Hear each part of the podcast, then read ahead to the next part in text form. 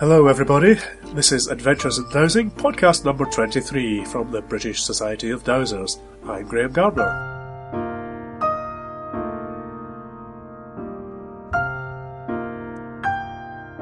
Now, this episode features a talk by Robin Heath, who was one of the speakers at the autumn 2010 Earth Energies Group meeting.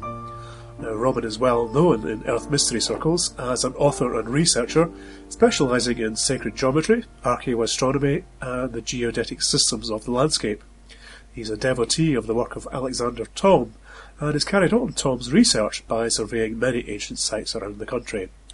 His latest book, Bluestone Magic, focuses mainly on the sites of his home area of West Wales, which of course is where the Preseli bluestones used in Stonehenge came from, and Robin shared some of his latest research with us.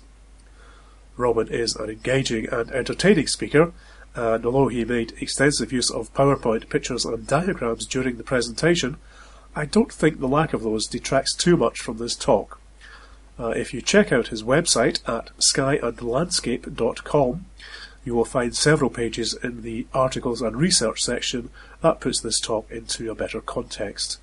If you look particularly for Pentre Ifan, a 5,500 year old secret, discovery of a working Soli lunar calendar device at Carnac, and megaliths and their location on the landscape, that just about covers all the things in this talk.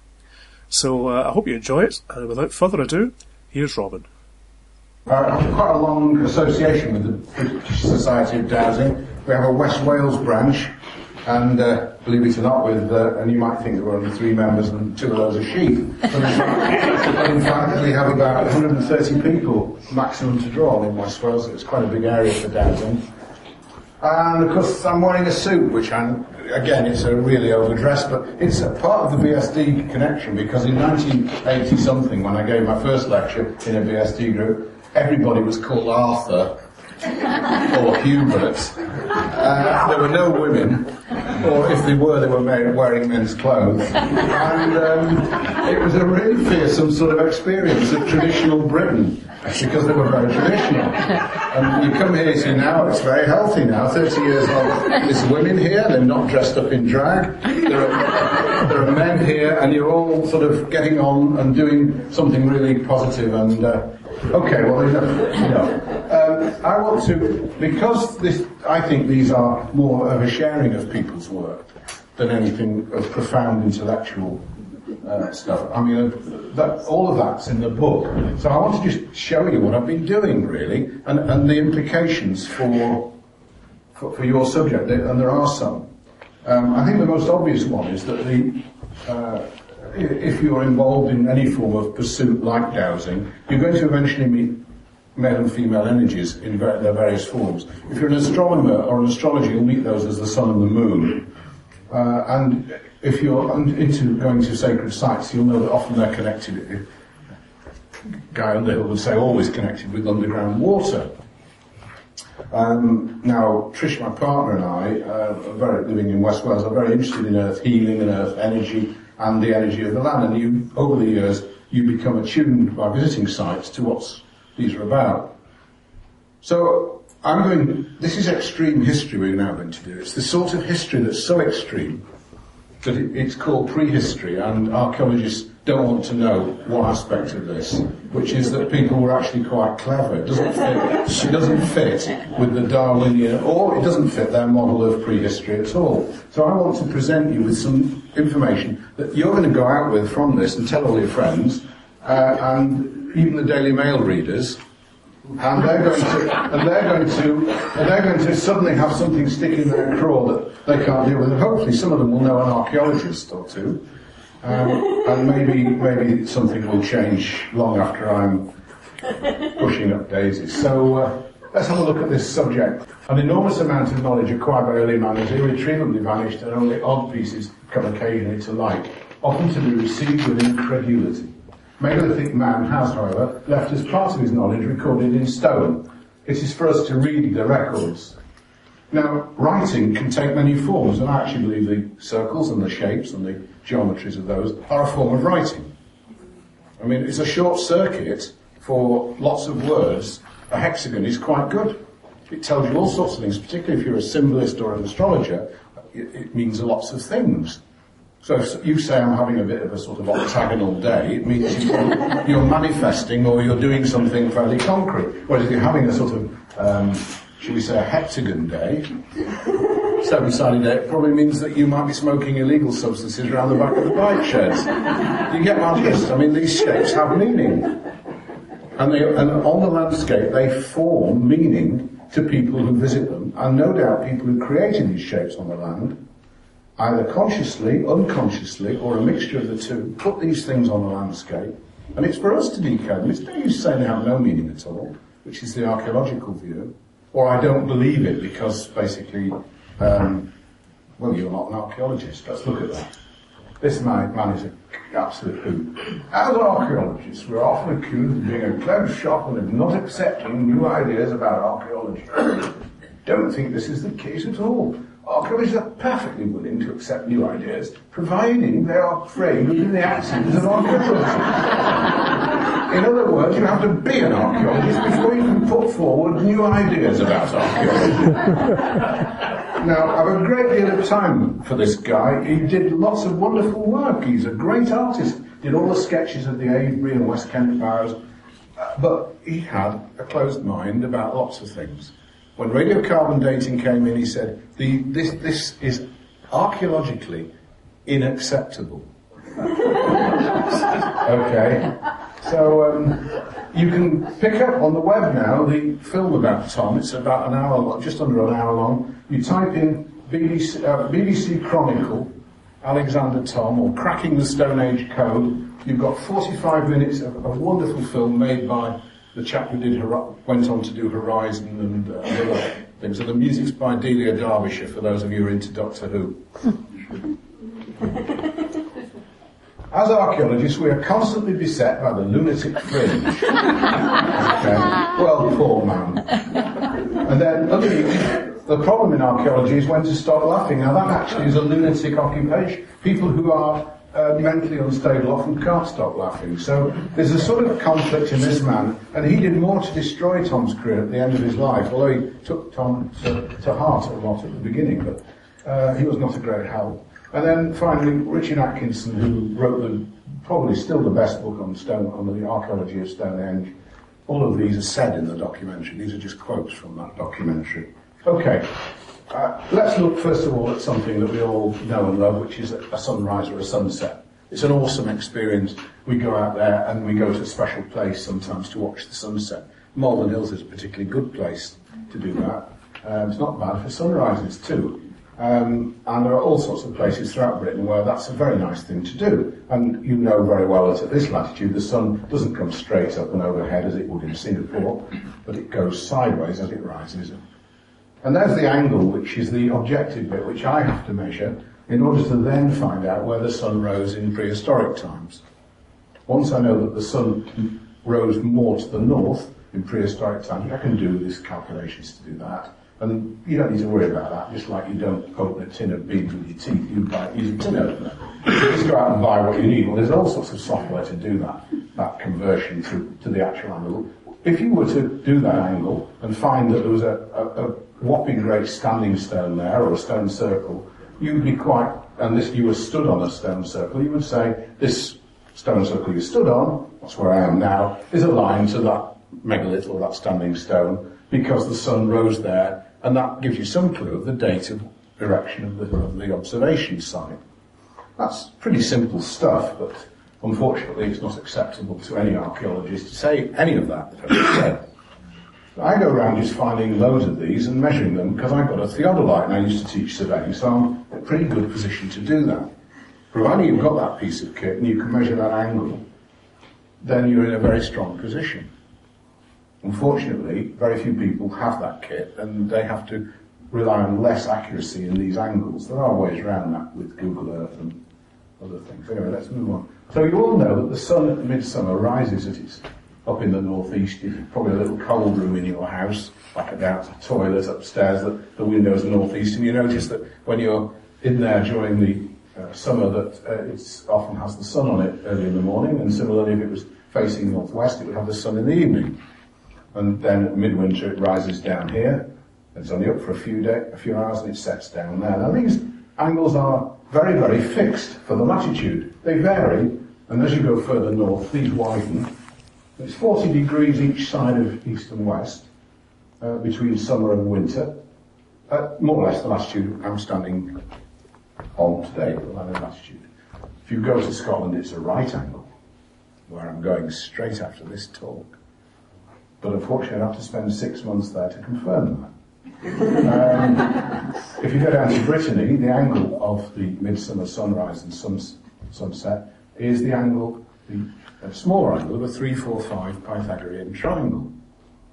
And at Brittany in Carnac, we find the 345 triangle all over the place, used to monitor the midsummer sun. Right, it's the only place in the northern latitude in the northern hemisphere where you a 345 triangle right angle triangle makes the angle of the extreme sunrises and sunsets. So if you make a rectangle in Brittany of dimensions 3 by 4, pointing north, south, east and west, then the diagonals c- cover all of those. You sat in the middle of that, uh, from each corner of the, of the device in Brittany, the rectangle you make, each diagonal will give you one of, uh, two of the extreme sunrises. Therefore, when we find that rectangle built in Brittany, within two miles of the theoretical spot where it should be, we, we, you start to think, well, this is 4000 BC we're talking about. I mean, Stonehenge is like futuristic compared to 4000 BC. And so that's the, that's, that's the setup we find. But no, apparently that's not convincing evidence. Now here's my local megalith. It's called Lecca which in Welsh means tri a big slab on a tripod. well, she's such a poetic language. um, and you see the axis of symmetry of the monument, and there are two little triangles, one on the left, which is currently occupied by solar flare, and the one on the right, which will be very shortly as the sun sets. And the last flash of the sun, this is the sea horizon here. That yellow is actually the sea, the sun on it and it moves from one to the other, or it would have done in, three, in 2850, which is the date the archaeologists say this is built. This is not in any book, apart from that one at the back. Okay, so this, and it's on my website, but I mean, this site does that. And you'd be hard pressed not to say that that monument, that might be deliberate.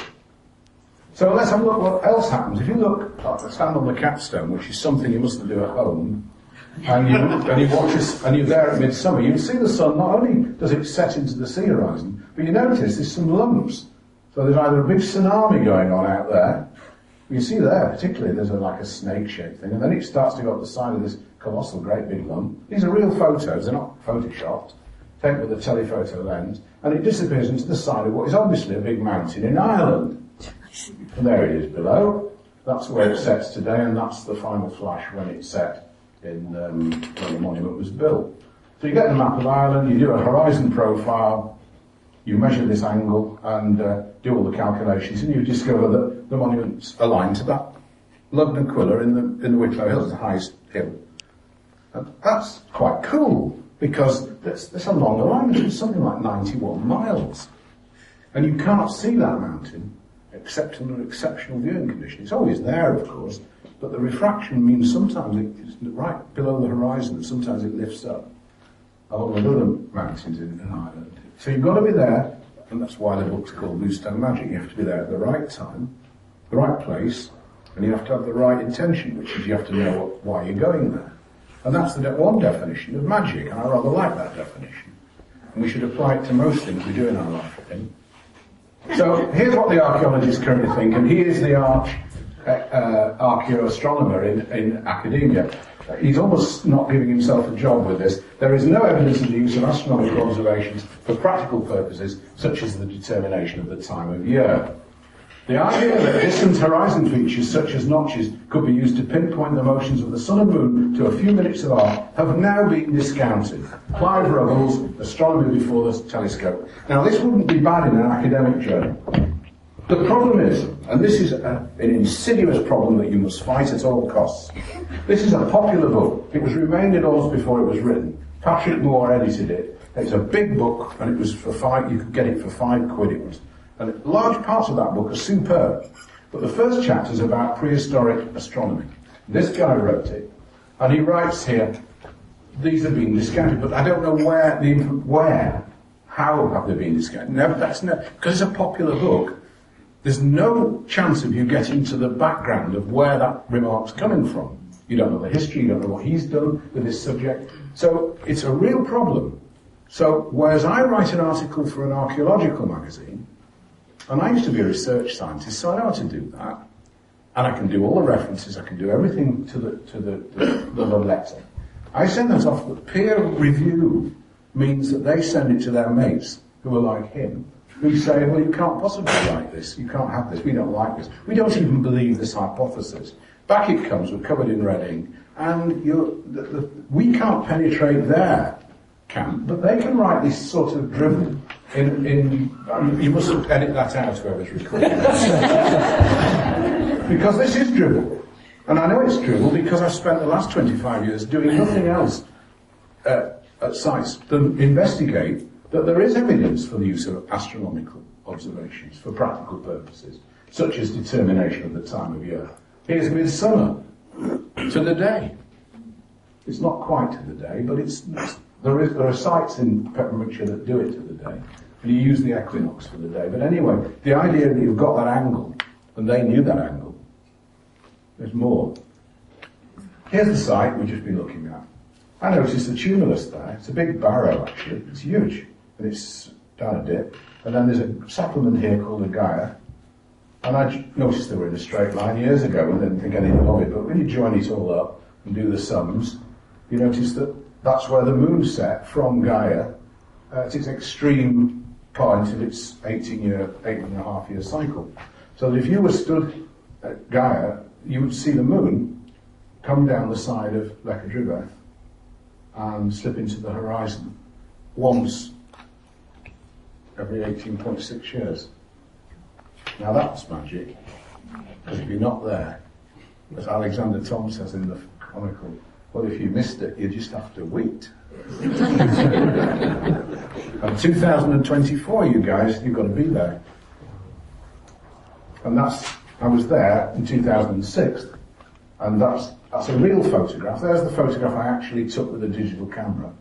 I'm not a photographer, and it was cloudy. I didn't think I was going to see anything. It was very cloudy and raining a bit. But there's the actual shot. I, the moon was well down on the horizon, so it was going reddish.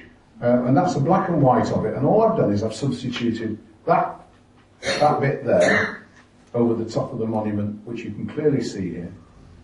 You can even see the little dent in the stone, and the moon is slipping down. There. So I confirmed I had to walk 86 feet to correct for the change in the Earth's tilt. I had to walk 86 feet north of the site. I did all that in advance, it was all set up, and there's a photograph of it. So we, are monitoring the sun and the moon, why are we doing that? Now, dolmens have been very, very little looked at from an astro- astronomical point of view, there are lots of them in Wales. They're, very happily within about 15 miles of where I live. We've got about five stonkingly good ones, and ten or so really ones. This is Carreg Coetan. It used to be called Carreg Coetan Arthur, and they've dropped the Arthur bit because they're too serious. But in fact, from a tourism point of view, it would be far better if they'd kept the name Arthur in there. Look at Tintagel. Yes.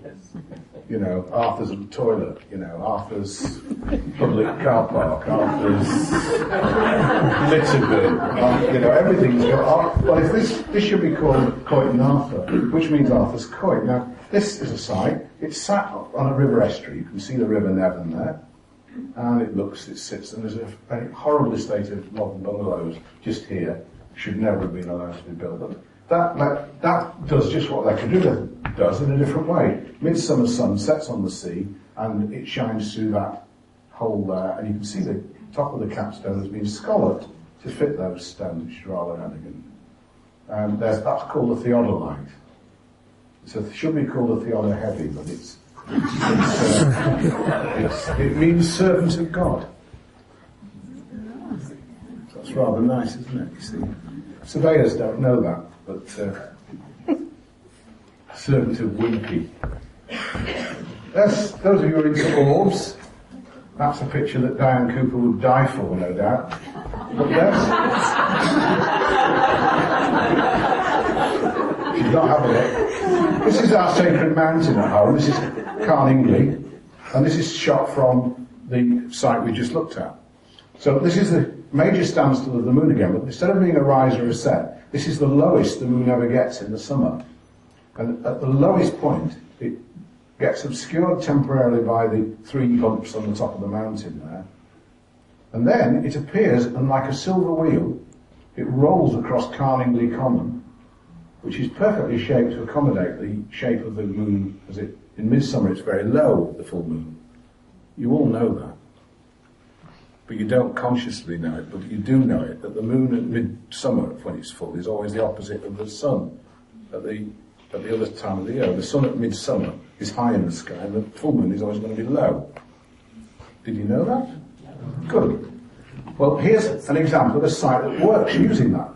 That the moon never comes any lower than, than this in 18 years. So this is a detector for that magic thing that allows you to determine when eclipses are going to occur. That's two sites, five miles apart, doing the same. None of it's in any astronomy uh, or archaeological book. Here's another site, thought to be Bronze Age much later. This is five tombs, sort of mini, mini dolmens, arranged radially, rather like the old aircraft prop engines are. Uh, sort of radially displayed. But uh, I was starting to measure this one, and Trish, my partner, who's very sensitive and intuitive, spotted the fact that that stone there and that stone there were very, um, should we say, they were sympathetic to each other. That's Needle Rock, which is, sounds like a great title for an album. And this one that looks a bit sort of druidic is part of the um, front entrance of a, uh, capstone, of which the bit, the top bit, is lying somewhere here. So you get the light out, and you, you wait, and you go to the right place at the right time with the right action. And you watch, that's this year's Midsummer Sunset. That's why I couldn't publish my book till after Midsummer, because I wanted to get as many photos as I could. So there's the same position, and there's the sun setting into the, um, that's today. That's, it's doing that today. Now, in the Bronze Age, I've not made any correction there. In the Bronze Age, it would be going, setting here. So, you know, you go home disappointed because you think, well, that's not an alignment. It is today. And that's when you need to know the history of the site, you need to know what's around the site. Because 200, about 400 feet from here, over in the field here, is one of the biggest standing stones in Pembrokeshire. It's full of cut marks. It's absolutely covered with, looks like someone's had the thumb in soft clay. And there are some signs of other marks on the stone. And from that stone, you would get exactly what's reproduced there for the date for 2800 BC, which is a thousand years earlier than the archaeological date for this site. So I put it to you that that stone was the first thing on the site. It's fallen over now, it's recumbent, as they say, rather like me on a Sunday afternoon. And you will find that if you go to this site, the, the gate's been put there for your benefit now, you don't have to battle with being killed by traffic and stuff, you can get straight in the field. If you go over to the northwest by Dinas Island, which is what this shape here is, you'll see that stone lying in the grass, and that's perfectly set up to take that photograph. Let's go to the biggest monument that one everyone knows about in Wales, Pentre Ifan. You, you all know of that monument, do you? I it's countless photographs. Very rarely do they show how beautifully poised that capstone is. It's 45 tons of beautifully poised capstone, sat on top of three, about three square inches actually, supporting the whole lot. Uh, and it's a complex site, and the only big excavation ever happened was William Grimes before the war. But it's been visited, it's the must-have visit for all archaeologists. No signs of any body has ever been found in it, and yet it's a tomb, apparently. And there's no astronomy connected with it, so it's right for me to go and have a look at it. So just in the field below, never reported by astronomers, now by archaeologists, I mix up the two. We find a stone, which is a huge stone in the field just below Pentre Ifan, and it's got what are undoubtedly the biggest man-made cut and ring marks, or cut marks I've ever seen. I mean, I can put this into my armpit, that one, and that one about to my elbow. And it's sat looking at Pentre Ifan, well that one is, That one is looking up to Pentre Ifan. This is a separate stone. Um, stone is absolutely so level. I can set my theodolite up on it. I can adjust my theodolite with minimum adjustment to make a perfectly level platform there. And that's looking at Pentre Ifan. And these eyes are looking at something else on the horizon. So this is great because this is no, you would think it's 200 metres or 400 metres from Pentre Ifan. You would think, as every archaeologist has been through this site, they would think someone would have noticed this as a man-made prehistoric thing on, the, on, the, on this stone. But no. So, from the stone, that's Pentre Ifan, the capstone. You're looking at it um, sideways on there. There's the big capstone. You've got these four big outcrops, the volcanic plugs. Carmelian Owen is their name, and this is the most uh, southerly one. And uh, from the stone, couldn't be simpler really. You go back, the date of this is 3500 BC, do the sums, and the sun slides down the side of that um, outcrop and into the chamber. I'm just waiting for a, a winter solstice sunset where I can go and confirm. I was here years, I knew the winter sunset more or less that I've never actually measured it, and that's why you should always go there when it's sunny and it's winter and do these things. So what you do is you go up the top and you look down the other way. Because you, you, you, calculated the angle, you go to the, site and you look down the other way. There's Pentre Ifan. So there's the actual alignment that calculates, and there's the tree with the stone with the cut marks is blocked from view here. But you can because I'm at the bottom of the alignment, you can see that's the position. And I wanted to go and confirm that that was true when you go around the opposite angle. This is shot with a digital camera through the theodolite. And then, just as it happened, I lifted the theodolite up and we found something else. We went into the Bronze Age. We went from extreme history to quite old prehistory. Because that same alignment, when you lift the theodolite up, goes right through the front door of Castell Henllys, which is reputedly an Iron Age village, but which the astronomy suggests is older, because from there you see the winter, midwinter sunset. So we go up to one of the other outcrops and we look down, and there's the stone with the bullet holes in it. That looks like a dodging car, and there's Pentre Ifan. Okay, it's not telephoto lenses. This is what you would actually see from one of these outcrops, and there's a that's a that's a telephoto of of the two eyes, and there's the tree we saw. And that's what would happen to the minor standstill moonset going into the end one of those outcrops in 3,500. Stunning that this stone is placed just to do those both those tasks. And it's got a level platform. It's even got two big eye marks looking more or less, well, in this direction, and the other stone is directed to Pentre Ifan. So there's three dolmens all doing something with major moon events, on the, the extreme positions of the moon, and the midwinter or midsummer sun, sunrise or sunset. So what's to be done about this? Well, I, as always, this Dr. Euan MacKie is amazingly knowledgeable and took anti-Thom, uh, Thom bashing was he hated and was a good supporter of Thom, and he said that archaeology prides itself in adopting a multidisciplinary approach yet it was not able to adequately understand or discuss, let alone take on board the ideas put forward by Professor Thom. This must mean that there is something missing from the education and training of archaeologists. and voila, that's what's missing. There's no, no maths, no sacred geometry, no traditional arts, the quadrivium, no astronomy, and so the modern archaeologists wouldn't know it if they fell over it. And they're not looking for it because their tutors are telling them not to. If it did exist and you were to fall over it, just ignore it. And that brings me to geometry. There's all sorts of interesting geometries out there. Half of all stone circles are not circles, and quite a lot of the egg ones are formed around a 3, 4, 5 triangle. You make the triangle, it makes itself, you don't need to make the right angle. It happens automatically. If you peg the 4 side out, and you have a 3 and a 5 side on either end, you bring them round, and you, it makes the right angle automatically. It's a whole number way of making a right angle and you get these two angles, which are prevalent at all megalithic sites, lunar and solar, in Brittany and up to the Orkneys as well.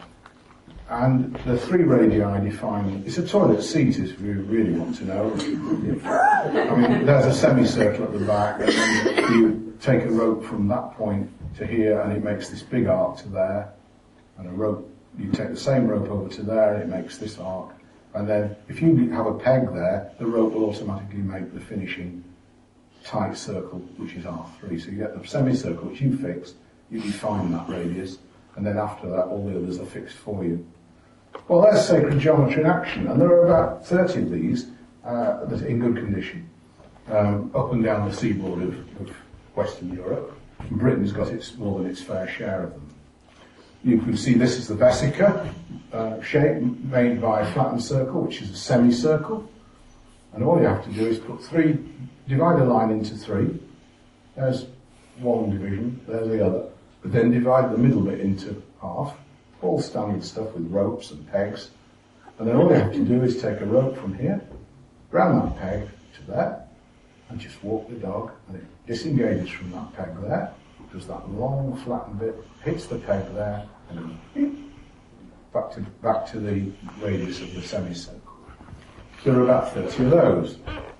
They have lots of interesting properties which we can't cover tonight, but some of them are in my book, plug number two. And there's the two types, main types of flattened circle. One of them is based on the hexagon, and the other one's based on the division of the line by three. But essentially they have the same fundamental structure. You've all heard of Castle of my favourite sites. Well, and there, the hexagon, each part of the hexagon has stones located exactly on the points of the hexagon. So if people say this is all rubbish about the geometry, you just show them a map, of, an accurate map of Castle Rigg, and you get Midsummer Sun, Sunrise as well. Stonehenge has geometry in it. It looks like a rather disappointing pile of stones from the end on, because you go to the site, you pay your money, and English Heritage It's a fantastic milk cow for English Heritage. And I love them to bits because they've opened it up now. You can go and walk in the stones if you pay them another 10 or 12 quid. And um, there we have a, a monument that you go on the site and there's absolutely no way on site you can see a picture of it from above. So how can you possibly evaluate something from a geometric perspective if you can't see from above? You just see this pile of, of stones, which are rather dilapidated looking, because Sarsen wears like mad, and, and lots of it's pockmarked are worn with rainwater and gully holes.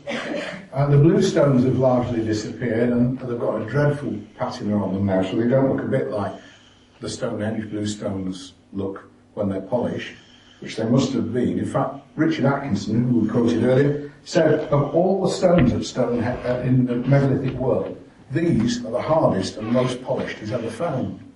And the best stone, did you know that? The best stone on Stonehenge, the stone you would die for, is a blue stone, which is a lintel. And it's the size of this table, twice the size of this table, with big holes like that stone we just looked at, cut marks in the bottom where it fitted on top of a, a plinth. It was lifted in 1958. It's polished beautifully, far better than in the Sarsens. It was washed off, photographed, and put back in the ground. So no one can see it. There's photographs of it, and there's one in the book, plug through. But nobody has seen that stone for half a century. So let's move on. There's a job, a big piece of geometry, is that there were once four stones defining a rectangle. And Orby calls it a near perfect rectangle, 5 to 12. And I'm, uh, most people who have met my work will know what's coming next, but fundamentally, why is that in a temple that has the most northerly moon set indicated along that line, uh, at right angles to the heel stone and avenue, and the midsummer sunrise is on is between the heel stone and a stone that's missing on the other side of it now. Well, the answer is why is Stonehenge placed at the latitude where the most northerly moonset and the midsummer sunrise were at right angles to each other?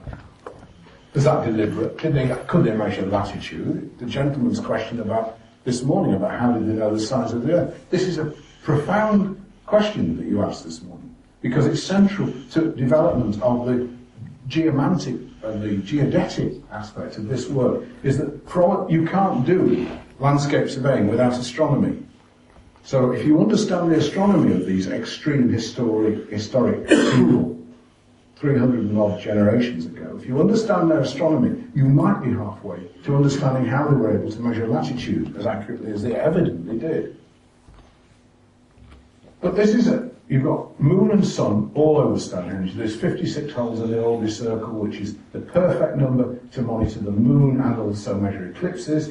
I won't go into the detail of that, but that's, that is the case. And um, Fred Ho- Professor Fred Hoyle came to the same conclusion in the 50s. Um, there's, uh, we've also got the Sarsen Circle, which is 30 stones, uh, as Chris pointed out this morning, perfect. One of them's half the width of the others, which is 29 and a half, which makes me think that's representing the lunar month of 29, the phase month of 29 and a half days. I could go on, I won't go on. So that's basically what we've got there. And you can do interesting things with that shape because the diagonal is 13. So if you make a, a 5, 12, 13 triangle out, and you bring the 13 side down, you could say if that's 12 lunar months, that's short of a year by 11 days, and 13 lunar months is in excess of the year by 18 and a half days. Where would you have to run a line to make its length equal to the length of the solar year in days? And the answer is geometrically quite sacred, because you take the 13 side and drop it down to the 3, 3 and 2, and that length is exactly the right uh, number of lunations in the year, and consequently, uh, you have calibrated the, a year into the moons. You've integrated the sun and the moon. But this is in time terms, you've now integrated the calendar such that you can make the moon and the sun, you can forecast for a start, you can predict the tides, you can predict each phase of the moon, uh, and this is a simple technique for doing it. In addition, those of you who've studied numerology at all will know that three, that here we've got 12, which is noted to be a solar number. 13, I don't need to tell anyone, is a lunar number. It was unlucky. About as unlucky as being a woman in the Middle Ages when it was deemed unlucky. And, um, and then five, the number of marriage in Pythagorean consciousness in that Pythagorean sense. And three and two is the first male and the first female number. So we've got a female side up on this side and a male side down on this side. And the fact that when you do that, you end up with the perfect marriage of the sun and the moon, I find is a beautiful construct. And you can make it on your own back lawn a piece of rope and hold wonders. And there's a bigger one that someone beat me to it. They had a bigger back lawn than I have. There's Stonehenge. There's Lundy Island, which is exactly west of Stonehenge. The middle of Lundy Island is exactly west of Stonehenge. Not Lundy Island is west of Stonehenge. The middle of Lundy Island, the centre of Lundy Island is exactly west of Stonehenge. And the Bluestone site where this came from and where the stones were taken to Stonehenge, the smaller stones, it has to be said, came from here. We've got Caldey Island, which was well, we could go on, it's in other books, but I'm trying to make a point here that large scale landscape geometry uh, was part of look what we can do. Whether you think this exists or not is entirely up to you. But the units of length are very interesting. It's two and a half thousand times bigger than the rectangle in Stonehenge. So that's two and a half thousand times the dimension of that rectangle we saw in, in Stonehenge. If you want a bigger one in Britain, just join the capital cities up. If you join Cardiff, Edinburgh and London up, and then look at the shape, it's two and a half times bigger again than this. So, uh, and it's north, south, east and west. Cardiff, London's east, west, and um, Cardiff to Edinburgh is north, south. Just thought I'd throw that in. Just a little bit of simple geomancy. But there's questions, like in all these subjects, implications of that. Who knows about that? Why was Cardiff picked as the capital of Wales when nobody in Wales wanted Cardiff?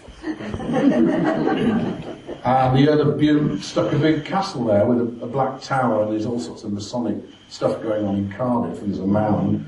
And um, Edinburgh, well, we don't need to go, I don't want to get involved in the ge- geodetics of Edinburgh, which are fearsome. Um, but there we are.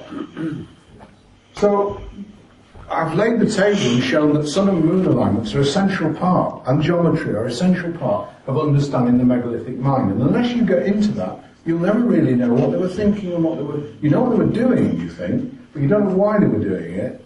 And there's a hell of a lot to learn, and I'm running out of runway for my life, and I want to make sure that some people, younger than I, see the potential for solving this.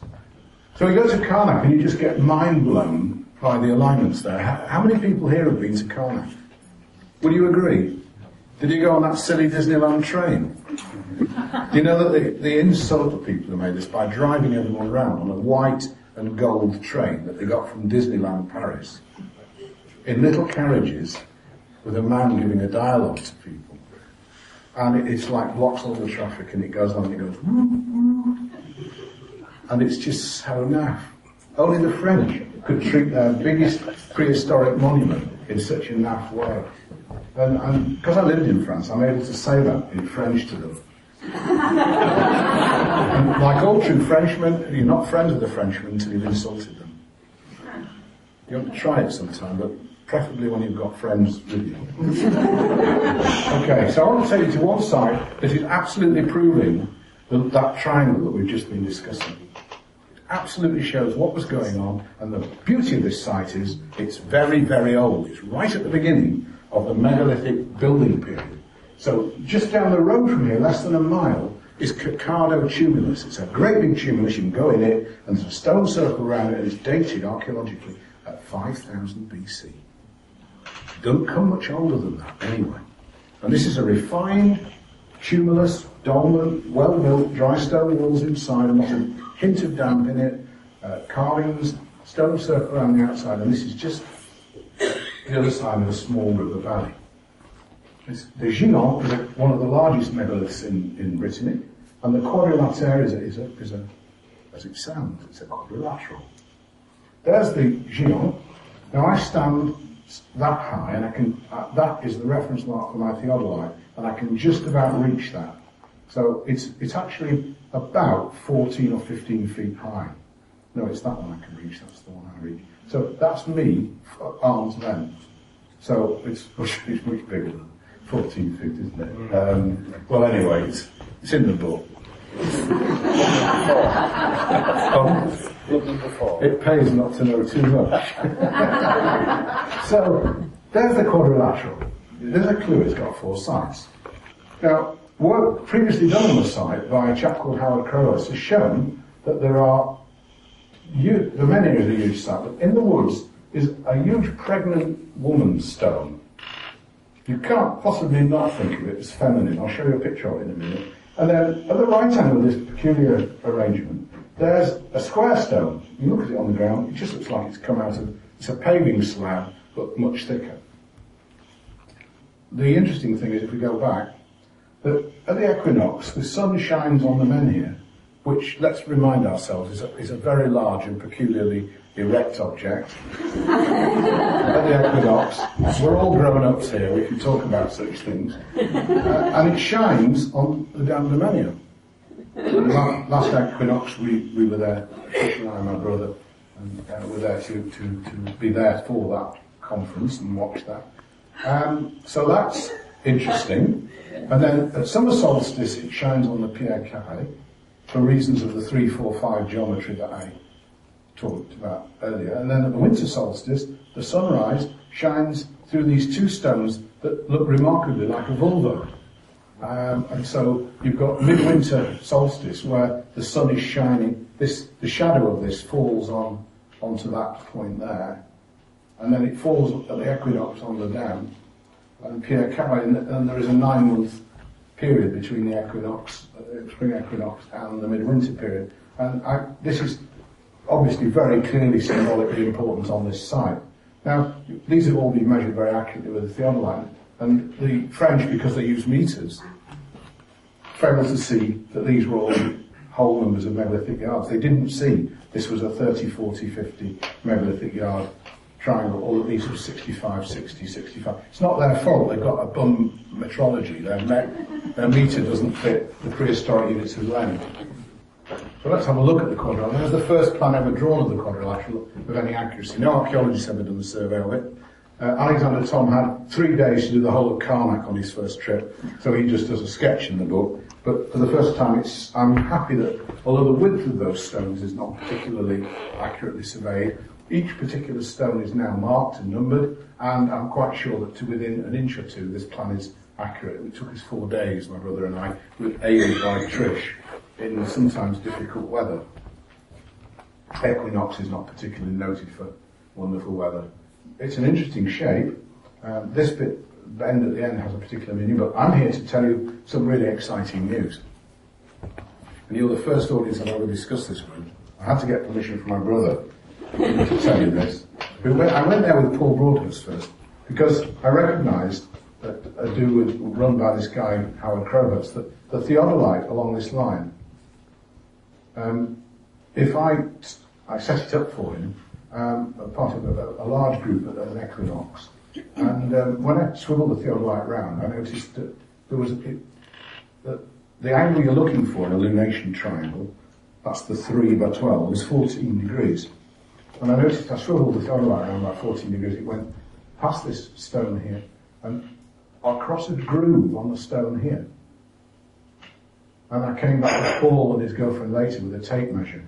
And from that, my brother and I have really gone, we've dived straight into, this is the most important site I've ever discovered, or ever worked on.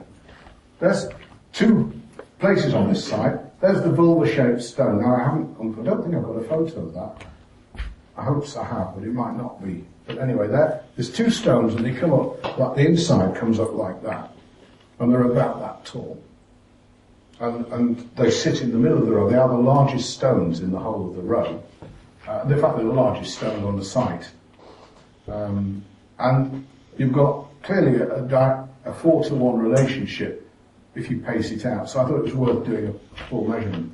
The midsummer sunrise occurs at the angle shown, and the minor moonrise occurs up, up here somewhere. Uh, no, it's down the other way. I don't know what that's doing. Oh, from Stonell. Stonell is four miles away, and it, it makes a minor moonrise. Now, I don't need, you don't need to get all technical about that. You have to read Alexander Thom's book or the website for details about that. What I'm concerned about is that uh, this angle here is the midsummer sunrise, and there are two lines that you can draw. You can go from where the midwinter shadow falls, or you can go back on this sort of sparsely stoned extension to the actual corner of the quadrilateral and run another line which is exactly parallel. when you put a tape measure up there, this one measures 91 inches, 91 feet and 5 inches. So what you say? And why are you measuring in inches? Well, it's, it's a Jewson's carbon fibre tape measure, a very good one. No, Stanley, it's not Jewson's. It's a Stanley tape measure, carbon fibre, so it's very accurate. And it's, it's in inches on one side, and it's in metric on the other. I'm not going to use metric, because these guys, as you will learn, were far more into what we're into, were into before the metrication. Not quite true, but very, very, very closely approximately true. So here's two lines. That one's 91 foot 5 inches, and this one is 121 feet 9 inches. And if you get your calculators out, which at my lectures is often a good idea, you'll find out that they're in the ratio 3 to 4. Exactly. Not nearly, exactly. So what's going on? And there's the right angle in the lunation triangle. You see this stone here? The carved edge to mark the line of the stones. 5000 BC, pretty good, eh? That one, that stone there has been put there lately. We know where that, that one came from, and it's not part of the original. It's just been stuck there. And the tallest stones are there, those that you can just see the top of them there. This is not the biggest stone, it just it's nearer. Right, there's the 91 foot 4 inches. Shorter diagonal, 1,096 inches. Days in three years, 1,096. Whoops. The other one, 121 feet 9 inches. There's 121. 1, 2, 3, 4, 5, 6, 7, 8, 9 inches. There's the red surveying pin. I haven't fiddled this. These pins have gone in before the tape measure. These have been based on the geometry of it. Days in four years, 1461 days. 121 feet 9 inches, 1461 inches. So if three and four years counted in inches, and the same inches that you and I can quite easily go to what was Woolworths and buy a plastic ruler with inches on. That's a 7,000 year use of the same unit. It hasn't changed. What's going on there? Another question. So we found at this site, or what we believe we found, it's very hard not to uh, think that they actually were measuring three and four years. Why would they do that? Well, three years is a repeat moon. There's 12 and a third moons in a year. After three years, that third accrues, so you get 37 full moons in three years. It's the first repeat cycle of the sun and moon. Four years is good because monitoring the four years, you get the quarter day emerges because the sunrise changes every year because of that quarter day. And after four years, that accrues, so you get 366 days in the year. We call it a leap year day. You see it as the moon, the sun every, every year being a little bit different in its way it rises. You with me on that? Astronomically, what you see, that quarter day has to be found somewhere. Days don't come in quarters. The sun doesn't rise for a quarter of a day and then go away. Have a holiday. Days come in quanta of one. You can only have 365 or 366 in a year. And if you keep counting the number of days between a repeated sun, sunrise, you're going to find 365 for three years, and then there's going to be an extra count, because those quarter days add up. And four years is the time to do it. So this is intensely intelligent. And furthermore, there's other things going on at the site. The little groove here, where you would put a rope if you were going to tie a rope. There's a groove in this stone. It's nine megalithic yards from there, and that also happens to be nine megalithic yards from here. So it's the same distance from Q dash to R as it is from R to G. And of course, if this is a lunation triangle, and that's 12, and that's 3, you do the sums, you find out that 9 megalithic yards should be the length of that, if you're using the inches. So everything is fits, this, this fits beautifully. It's almost like finding a working observatory that's complete, hasn't been wrecked by anybody, that no archaeologist has analysed. It's like being given a Aladdin's cave and get on with it. You're the first people to see these photos. I hope that, that's nice for you. Now, I wasn't, I was not sure how long I had to talk today, so I thought I'd put this little tag on the end to show other things that are going on in this country. We'll come back to Anglesey now and Bryn Celli Ddu, one of my favourite sites. Now, Bryn Celli Ddu is on Anglesey, and it's been restored, but the passage angle was measured before it was restored. That's what it looked like there loads of thick savages who couldn't do anything really. I mean, uh, they've got this thing that looks like a sort of German sausage, a bank and ditch, and uh, uh, and put some stones meaninglessly in, the, in there because it, with no function, no role really. Um, and then there's Arbour Low, which is to the east, which is almost identical, um, with all the stones are now flattened. And um, at Bryn Celli there at a later date, they built this big lump on the top and the passage. But the point is they're just two minutes of latitude of the same, the same latitude. So they're east-west of one another. And when you look at this, and look at it with Stonehenge, you end up with this wonderful three, four, five arrangement, a rectangle on the landscape, which is impressively accurate. There's other evidence which suggests that it's something real about this. It's not just a figment of my imagination. The first is that Arbour Low is two, minute, uh, two uh, degrees of latitude from Stonehenge. Uh, the second is that Morte Point in Devon um,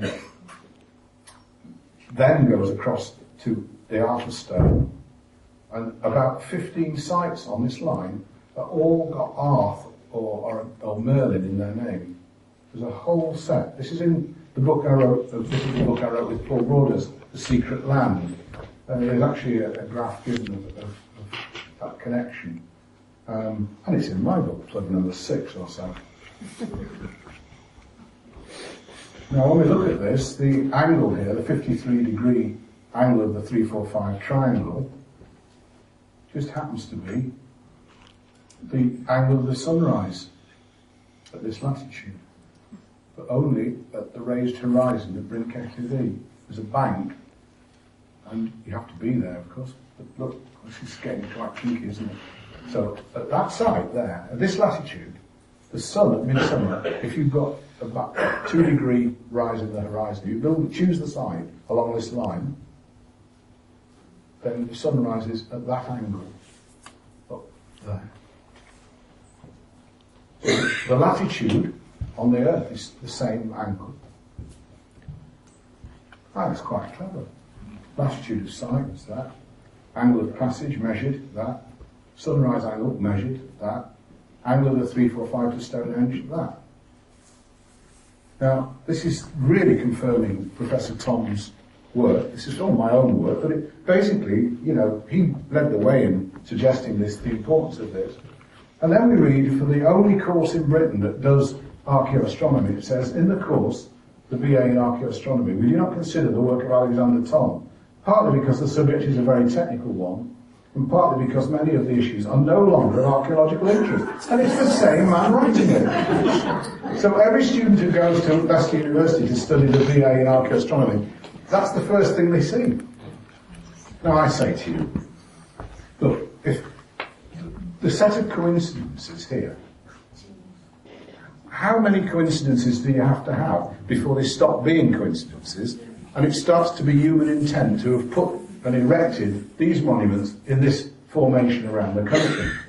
Even the, the measuring system is similar. There's 5 times 3, 12 times 3, 13 times 3, in, and these are the same units of length. So we're finding here exactly what Chris has found in London, which is that geodetics and the use of landscape in order to either survey, to commemorate, to, make sacred, to bring out features or even to influence the people living in these shapes, because we can't ignore that one. You walk into those 13 trees in Green Park, and it's like central London disappears. It's like walking into the TARDIS. You shut the door, central London vanishes. There's quite a few places in cities where you can do that. And then nearly all of it geometric. In the middle of Oxford, it's Brasenose College Garden, which is a druidic garden. You've got holly and yew trees side by side. You've got all sorts of druidic symbolism in, in the grounds of Brasenose College, Oxford. Now, I don't need to convince you of anything. I'm just reporting what I find, which is a good maxim in life. So I'm hoping I'm giving you some food for thought. You know, the thing is, you find these same things cropping up. Any researcher getting involved in this who is, oh, I, I'm not completely gullible. I might be gullible, but I'm not completely gullible. I have a scientific background. That's the bit I do. So here we have the first two Pythagorean triangles of the set on the landscape of Britain, and you have a whole set of Arthur lines running up this one. In fact, Lundy is the only place in Britain where um, Arthur, one of two places that Geoffrey Ashe reckons Arthur really was buried if there was an Arthur. But of course, Arthur could be a concept rather than a living human being. Let's return to the other place where Arthur and Merlin are reputed to be buried. It's the only place where both of them are. This is a view from Lecca which is that site we just started with. Remember the one with the sun shining through it? Right, there's Bardsey Island, and here's the mountains and the Llŷn Peninsula, which look like islands because, of course, the Earth's curved, which might again go some way to answering the questions about how did they know how big the Earth was, because the amount by which those islands and mountains disappear tells you something about the radius of the Earth. There's the bitheodolite set up from near Lecca to um, Island, and it's at 0 degrees. In other words, it's pointing north. Not magnetic north, north, real north. The sort of north that the whole planet's rotating round. As the winter comes on now, you'll see the plough come down in the early evening more and more, and you look at the, its back, back legs and you'll see the poles stop. Well, there's north. And there, right next to Llech y Drybedd, is a, a house called Llŷn, which is Welsh for line. We don't know why, of course. The owner doesn't have a clue why it's called lime. And there's a trig point almost in his front garden, buried in a hedge. And then Carnarvon Owen, that's the place where we show those outcrops were. There's another trig point, which the Ordnance Survey in the 1850s or 60s used to define a long 50 odd three mile line north-south for the traverse they did of the British Isles, which ended up in those lovely maps that are now being desecrated by the Ordnance Survey because they're removing the churches and they're removing lots of things that I actually think should stay on maps. I navigated through Upton on Severn this morning from the church spire, and if it's not on the map, how do you do that? Mm. Um, so there's a dead north line. But these Ordnance Survey geysers were 5,000 years after the people who built Lecca Because just here and just here, again arranged in a north-south line, is Pentre Ifan, and there's the view from Pentre Ifan to Lecca And there's Bardsey Island. And so you've got within a quarter of a degree of true north. That can't, you feel that can't be an accident. Furthermore, that Drybedd is built right on the uh, top of the, the horizon. If you like, because you can't see from Pentre Ifan, you can't see that. This connects you over the top of a rise, which makes it possible to connect the two points together. So this looks like megalithic surveying of North was going on certainly around three. This is 3,500 BC. And the capstone almost points north. It doesn't quite, but it may have moved, and it, and it may never have been intended to be part of, of whatever this is about. But there, the monument, that monument, and Bardsey Island form a 53 mile north-south alignment. We go west from Pentre Ifan. There's a very noticeable cliff and a pile of rocks. Carningli is our sacred mountain. I mean, it's a it, goddess people go mad for it. They're up there all the time, dreaming there and sleeping there and getting up to no end of interesting things up there. Um, and it's west. And that, that, that actually, believe it or not, that when you get up there, that is that lump there. There's a platform on the top there, which is on the west. Been interested in that for years. I've taken groups up there and I use that point from uh, Pentre Ifan with a theodolite in order to set up an angle. It's my reference point. In the middle of there is Nevern Castle. So we've got north of Pentre Ifan is Llech y Drybedd and up to Bardsey. West is Carlingford Peak, and in between the two, at an equal angle, is Nevern Castle. That angle can be measured. And there's the point on Nevern Castle, which is a very interesting lump with beech trees on that have since been felled by the archaeologists of Durham University. Uh, that's been entirely dug out since this photo was taken a year ago. So chainsaws have been able to completely dug it out in the interest of archaeology and ruin what to me might be one of the most important prehistoric sites we've got for reasons that will be apparent. Uh, there's another stone that's local, and that's our biggest standing stone. Uh, but interestingly, it's got a spring-fed pond around it with waterweed in it and pond life. So this is not, this is permanently got water in it. So you've got a, an eight foot high above ground megalith stuck in a, basically what amounts to a well on a moor. That's unusual, isn't it? The symbolism of that won't have escaped some of you. the, the only other place I know where that happens in Wales is Caldey Island, where the, monks have got a well where they've stuck an eight foot monolith in a stone well, circular stone well, in the garden. So uh, Waun Mawn line is Welsh for PT track. So you can guess what the track's like that you go to to get here. Right, so there's, there's a, it's a lot, one of the largest standing stones in the region. It probably has another three foot underground, making that about, I guess, 12 foot stone. That takes an equal position south of the rest of these sites. So we get two, effectively, equilateral triangles and of course, it's possible for me to survey these because they're not that far apart. The distance apart is about just over two miles, each one of these. So the task is, how do you do an accurate surveying and get the lengths? And why is this here on the landscape? This is a natural feature. The platform isn't. It's a Bronze Age park, fort. But, you know, it would be still west if it was 100 feet from the Bronze Age fort. Pentre Ifan is a man-made. Nevern Castle is certainly man-made, and Waun Mawn wasn't placed there. It's the only stone for half a mile around. You know, it's a big, and it's right there, and it's exactly placed correctly. So you do a bit of jiggery pokery with the, the old geodetics and surveying, and you measure the distances. Now, uh, we won't go into a lot of numbers today, but look, There's, they're all about 11,766 feet. And they all fit in that line there. Okay? They all fit in that line there. From no feet. So you come to the end and they're all in that range. So there's half a, de- a percent difference in all those five points. That's not an accident. You'd be hard pressed, especially with FE students who completed three years of higher tech surveying. They'd be hard pressed to even match that over rough territory. So either we bring in aliens, or some form of higher intelligence, or we assume that human beings were as intelligent as us in the extreme historic period, and they just actually loved doing this sort of thing and they got it right. And we haven't got a clue how they got it right. I like that one better because it doesn't bring in other than human, and it gives us credit for, as a species for having done it. So these, this is very, very precision surveying. Range 140 feet, that's the range within 11,000. So within 2.2 miles, there's 140 feet is the maximum error. And it makes a vesica, of course.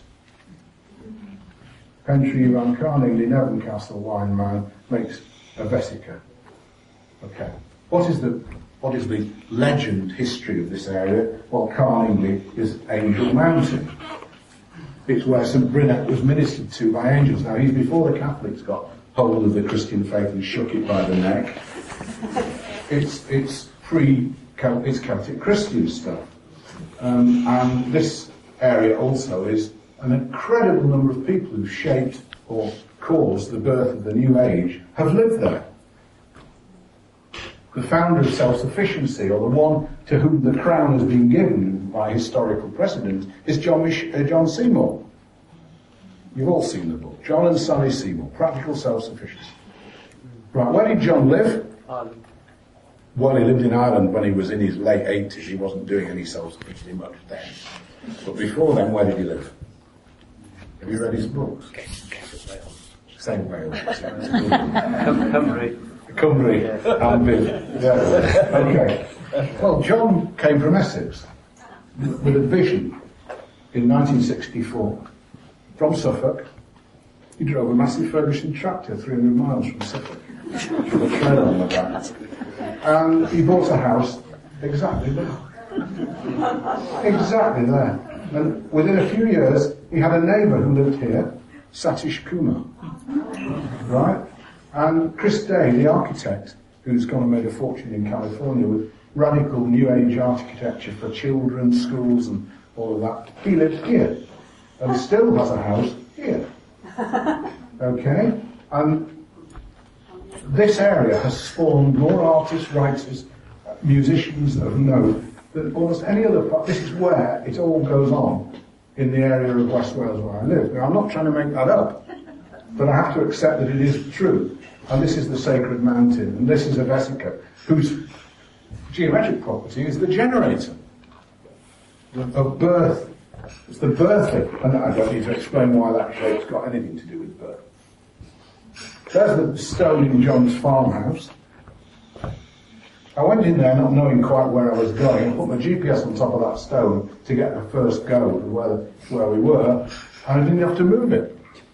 That was the place. That stone was the place. I couldn't believe it. I kept saying, I think this is wrong. I don't think this is wrong. This is where I want to be. This is where the theory says I should be. But why is that reading that there? Oh, oh yeah, right, I'm there. There it is. And interestingly, a chap who knows nothing of geodetics at all saw the stone lying flat a couple of years ago and decided it would look nice put up. I've never had a conversation with this guy until this summer. There's the stone at Nevern Church, Nevern Cross. This is the ferryman where you saw the people dancing. There's a platform there. And I just want you to know that Dr. Chris Caple of Durham University is responsible for completely mangling this in order to prove it might be medieval. But then we, we know that vesicas are found at Glastonbury, another place that's been responsible for the New Age movement. In fact, John Michell proposed, proposed this uh, shape in his very first book on the subject um, in the View over Atlantis, where he proposed that the market cross, there's a market cross, that's the cross in Nevern at the top, that's there, okay, that cross is there. It's the biggest bluestone in Wales. It's been carved by Vikings since, and it's had a Christian bit stuck on the top as an extra piece, but it's effectively a market cross. Got a fish pond here, and at Waun Mawn we've got a stone in a pond. Okay, we've got the Roman Catholic Church there, and upon this rock shall I set my church. Carningli is quite clearly a sort of um, a rock, and uh, but it's not a Catholic rock. But there's the RC Church in um, in Glastonbury, and there's the, the Abbey, the biggest sort of monument. Is, uh, Pentre Ifan is our biggest monument. I, I draw parallels. I, you, I play with these things. Here's a, a, a, similar shape. Glastonbury started effectively the New Age in, in Britain. It's the town that you associate with it, isn't it? That would be no exaggeration. There's a bit of fun here. Almonry. That's a, a name for an almshouse in the Middle Ages. But it's a bit of monkish nonsense that. It's very clever. Because the Latin name for the vesica is mandorla, which is an almond. And they've used that there to tell people something about almond, the, the word for the almshouse or where you help people. By call, that's called the almond. I'm sure that that's a deliberate, you know, look here, this is, this is, this might have something to do with, with almonds. Uh, and there it is right at the centre. So there's Pen, I see that as Pentre Ifan equivalent. The Roman Catholic Church I see as the rock of, the Capricornian rock of Carningli. Um, and there's the fish pond with the stone and there's the market cross. So we can finish this lecture before we have a few questions by saying the implications of this are huge. I think I actually had a slide. There we are. It does flip through. Here's some conclusions I'd like you to go away with.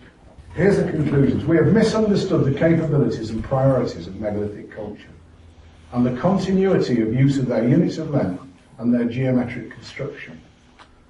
I think I've proved that this afternoon to you that it is well worth investigating the units of length and the nature of their geometric construction, why they were doing it.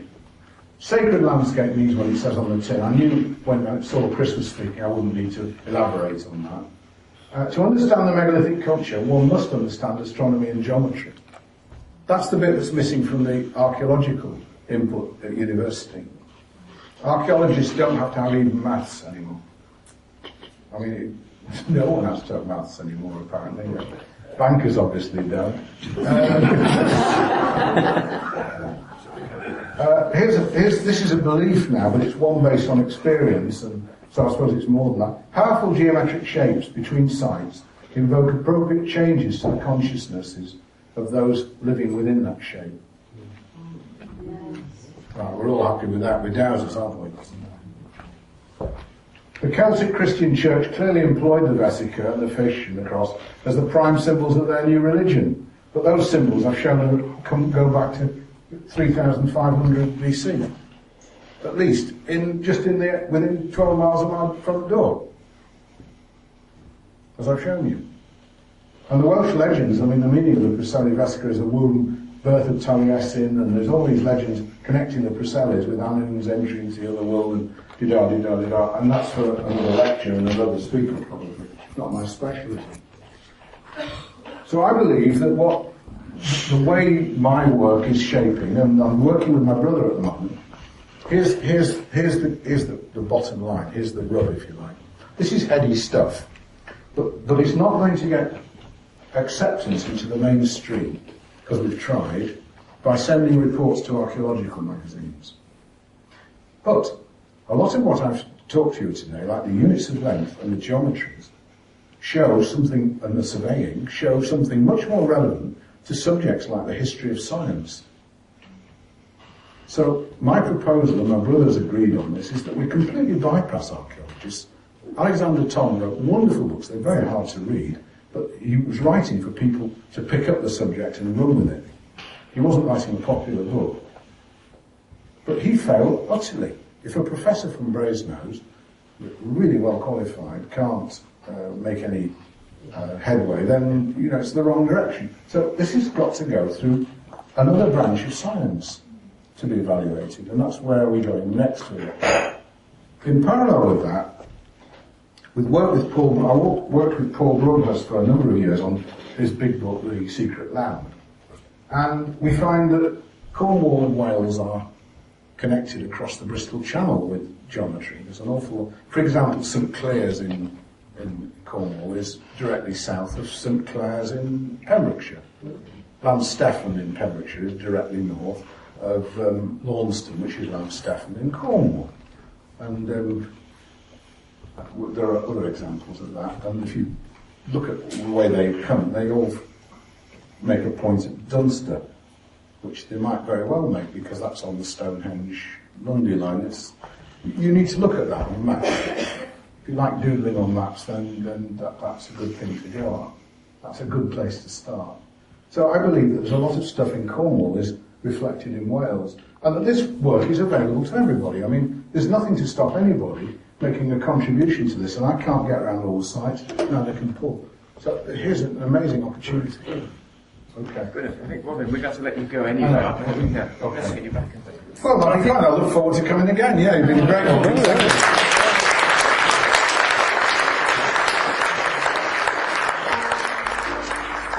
Many thanks to Robin for such a wonderful talk and for letting us record it for the podcast. Robin's website can be found at skyandlandscape.com, and as usual, I'll put a link to that on the show page and also a note of those three articles that are well worth looking at. Adventures in Dowsing comes from the British Society of Dowsers in Hanley Swan, England. For more details about this society and find out how we can help you get more out of your dowsing, please see our website at britishdowsers.org. Tell us your archaeoastronomy stories, ask us a question, or just let us know what you think of the show by emailing podcast at britishdowsers.org. You can also post messages on our forum, and you can also find us on Facebook. So thanks for listening. Many thanks as always to Hilary Brooks for the music, and be sure to join me next time for more Adventures in Dowsing.